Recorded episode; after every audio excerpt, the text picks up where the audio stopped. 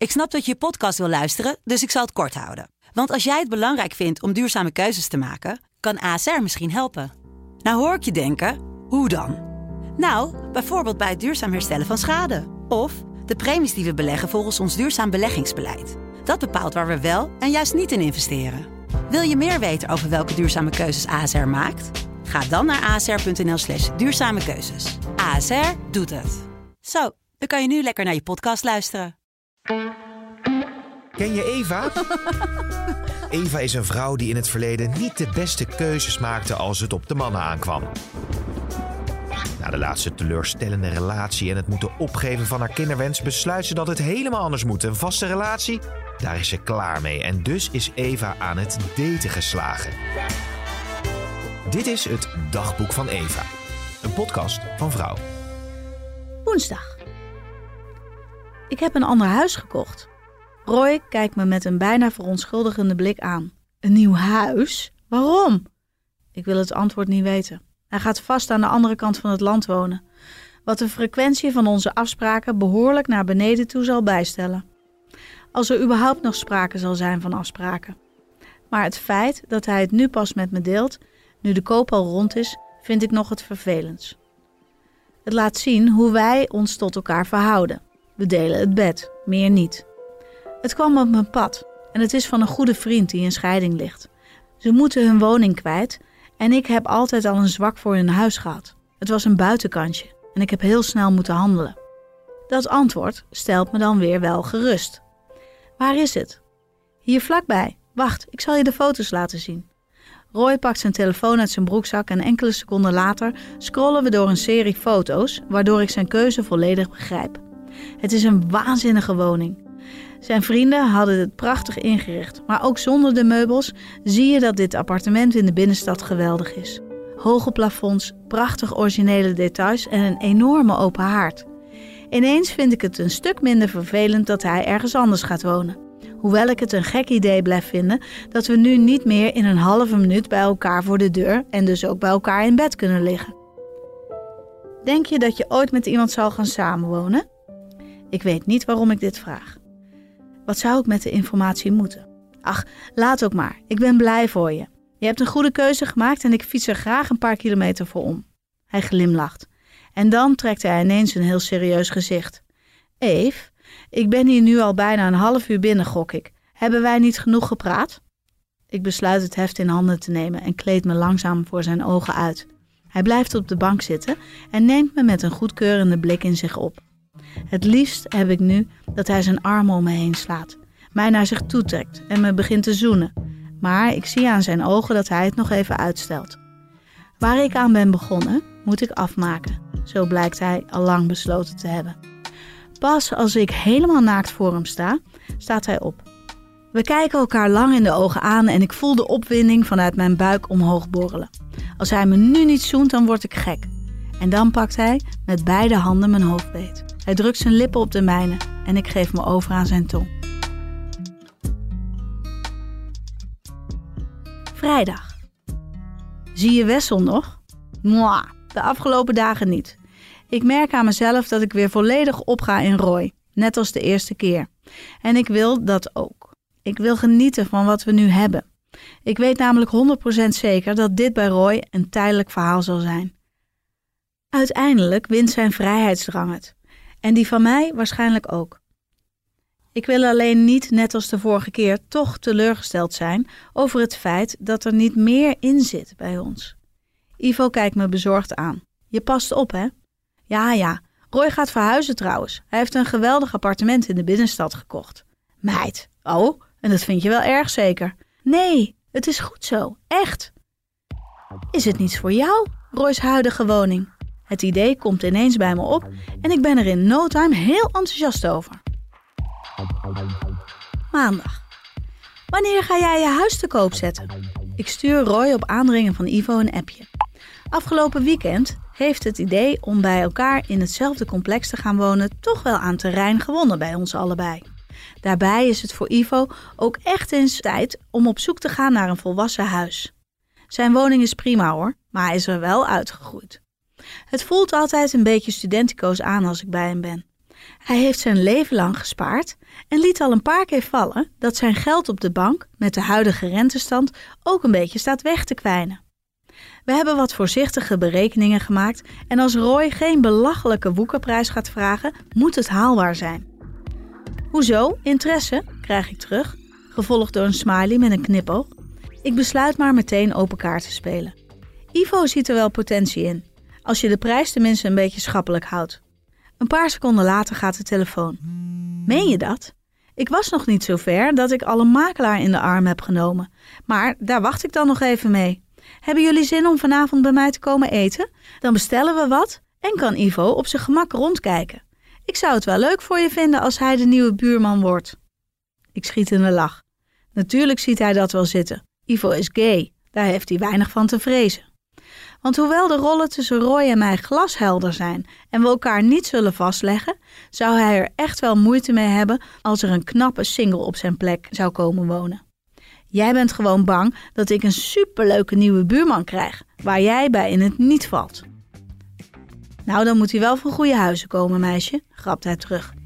Als we op hebben gehangen, denk ik aan het woord meisje. Dat zegt hij heel soms en altijd raakt het me op een bepaalde manier. Ik hoor het mannen wel vaker tegen hun vriendinnen of vrouwen zeggen.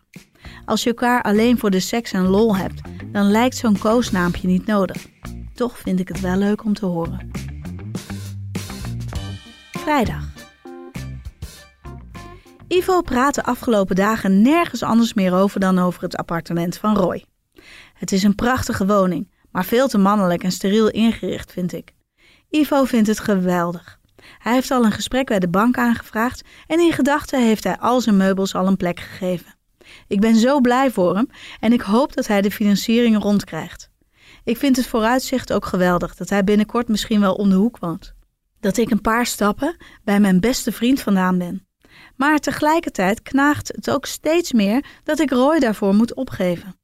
We zien elkaar misschien één of twee keer per week, maar de wetenschap dat hij een paar deuren verderop woont, heb ik altijd als heel fijn ervaren.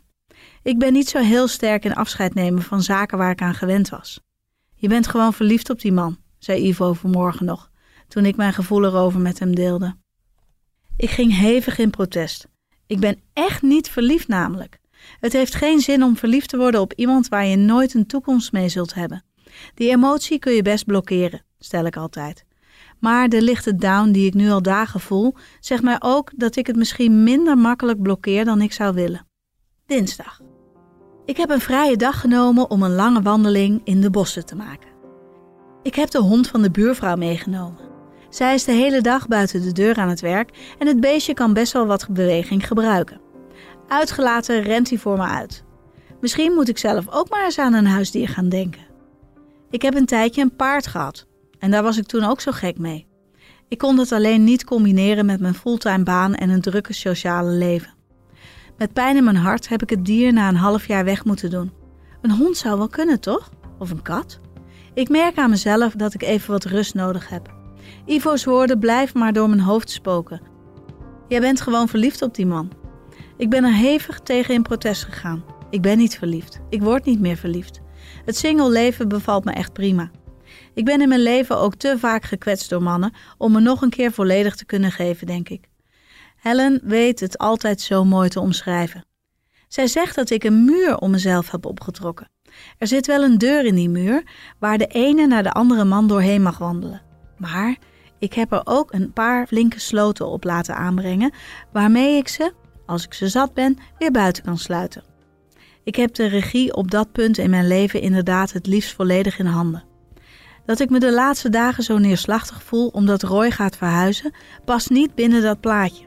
Wat had ik nou verwacht? Dat hij me meegevraagd had? Dat we samen op Funda hadden zitten struinen naar een leuke stek? Roy bindt zich niet. En ik moet dat ook helemaal niet willen. En toch, ergens diep van binnen, wil ik dat blijkbaar wel. Wil ik zijn exclusiviteit wel. Had ik het wel leuk gevonden dat hij mij had gekend in zijn plannen te vertrekken. En misschien ook wel leuk als er in die plannen plaats was voor mij. Ik weet niet zo goed wat ik moet doen. Om mezelf echt te beschermen tegen mogelijk meer verdriet en pijn, zou ik de banden met Roy beter door kunnen snijden. Dan maar even door de zure appel heen. Er komt vast wel weer een leuke afleiding ergens vandaan. Maar dat druist zo tegen alles in wat ik nu voel. Ik haal mijn telefoon uit mijn zak en zie dat ik drie gemiste oproepen van Roy heb. Mijn hartslag verhoogt direct. Drie gemiste oproepen, dat is niks voor hem. Er moet iets aan de hand zijn. Woensdag. Hij heeft mij gebeld. Ik herhaal het nu voor de zesde keer en Ivo kijkt me wat uilig aan. Meid, dat kun je wel blijven herhalen, maar wat bedoel je er nou mee te zeggen? Dat ik dus blijkbaar belangrijk genoeg ben om te bellen op zo'n heftig moment. Roy heeft gisteren een auto-ongeluk gehad. Behoorlijk heftig. Zijn auto is totaal los en hij heeft zijn onderbeen gebroken. Hij was nog wel aanspreekbaar en stond erop zelf contact met familie of vrienden te leggen. En hij heeft dus alleen mijn nummer ingetoetst. Dat zegt toch iets? Ik gooi nog wat fruit en flesjes sap in mijn winkelwagentje en loop dan door. Ik ga even haast maken, schat. Ik wil zo lang mogelijk bij hem op het bezoekuur zijn. Ik geef Ivo vluchtig een kus op zijn wang, die met zijn kar een ander pad induikt. Roy belde mij. Maandag. Roy is vorige week geopereerd aan zijn been. De breuk was behoorlijk gecompliceerd en zou absoluut niet met een beetje gips en wat rust op een goede wijze kunnen genezen. Dus zit zijn been vol pinnen. Hij heeft niet veel pijn, maar is wel volledig immobiel. Vandaag mag hij naar huis en ik heb aangeboden hem op te halen. Ik heb op mijn werk gezegd dat ik een dagje thuis ga werken. Alleen Ivo weet de ware reden van mijn afwezigheid. Ik heb geen zin om ingewikkelde vragen van mijn baas te beantwoorden. Ik heb Roy net op de bank neergezet en zet een kop koffie voor hem. We lijken wel een getrouwd stel, hoor ik uit de woonkamer. Uit zijn stem is duidelijk op te maken dat dit het laatste is wat hij wil. Er klinkt een soort afkeur door. Heel even raak ik er geïrriteerd door. Ik heb verdorie een vrije dag genomen om hem te verzorgen en dan doet hij zo minachtend. Hé, hey, uh, je had ook een taxi kunnen bellen en nu vanaf de bank wat kunnen dromen over koffie, hè? Ik besluit er maar een grapje over te maken, want ik weet dat hij het echt niet rot bedoelt. Ik herken zijn gevoel namelijk wel. De seks is er op deze manier wel een beetje vanaf. Ik ben naast hem op de bank gaan zitten en aan zijn vermoeide gezicht kan ik duidelijk aflezen dat het er even niet in zit dat het spannend wordt. En ook al zou dat wel in zijn hoofd zo werken, houdt zijn been alle geilheid tegen. En waar we elkaar normaal vaak treffen in een wat romantische setting, kaarsjes aan, lekker eten, mooi hotel, fijn weekendje weg, heeft het decor nu nog het meeste weg van een thuisziekenhuis. Naast de bank staan krukken en op tafel liggen allemaal doosjes van de apotheek. Dit is dus wat er overblijft van een affaire waar de vonken normaal gesproken van afslaan. Twee mensen op de bank met koffie en iets wat verveelde gezichten. Ga jij maar even liggen zo. Ik zie dat je moe bent. Dan ga ik thuis wat werken. Ik kan het niet maken om helemaal niets te produceren vandaag. Roy kijkt moeilijk. Ik wil niet dat je gaat, zegt hij dan. Ook al niet sexy, maar wel heel lief. Kun je niet je laptop thuis ophalen en bij mij komen werken? Dan kan ik lekker wegdoezelen terwijl ik jou in de verte hoor tikken. Het klinkt extreem burgerlijk, maar toch hap ik toe. Wie weet voelt hij zich vanmiddag wat fitter en kunnen we toch nog iets leuks uit de dag halen. Donderdag. Het is onvoorstelbaar hoe snel Roy opknapt. Het is dat hij nog niet mag steunen op zijn ene been, maar de energie die hij normaal gesproken heeft is weer helemaal terug. Hij is weer druk aan het werk en hoewel hij dat nog in een joggingbroek en gewoon thuis vanaf de bank doet, zie ik al die sexy zakenman terug. Als hij aan de telefoon is met klanten en ik hoor hem op zijn bekende autoritaire en iets wat arrogante, maar oh zo charmante manier afspraken maken en deals sluiten, kan ik me bijna niet voorstellen dat dit dezelfde man is die een paar dagen geleden nog helemaal in de kreukels lag. Zal ik wat te eten voor ons bestellen? Ik wil ook wel voor je koken, geen enkel probleem, maar dat maakt het natuurlijk wel weer extreem huisje, boompje, beestje allemaal. Ik werp hem een ondeugende blik toe. Roy klapt zijn laptop dicht en klopt op de bank naast zich. Als jij nou eens even hier naast me komt zitten. We zijn al een week bijna niet bij elkaar weg te slaan, maar ik kan me de laatste echt goede zoen niet meer herinneren.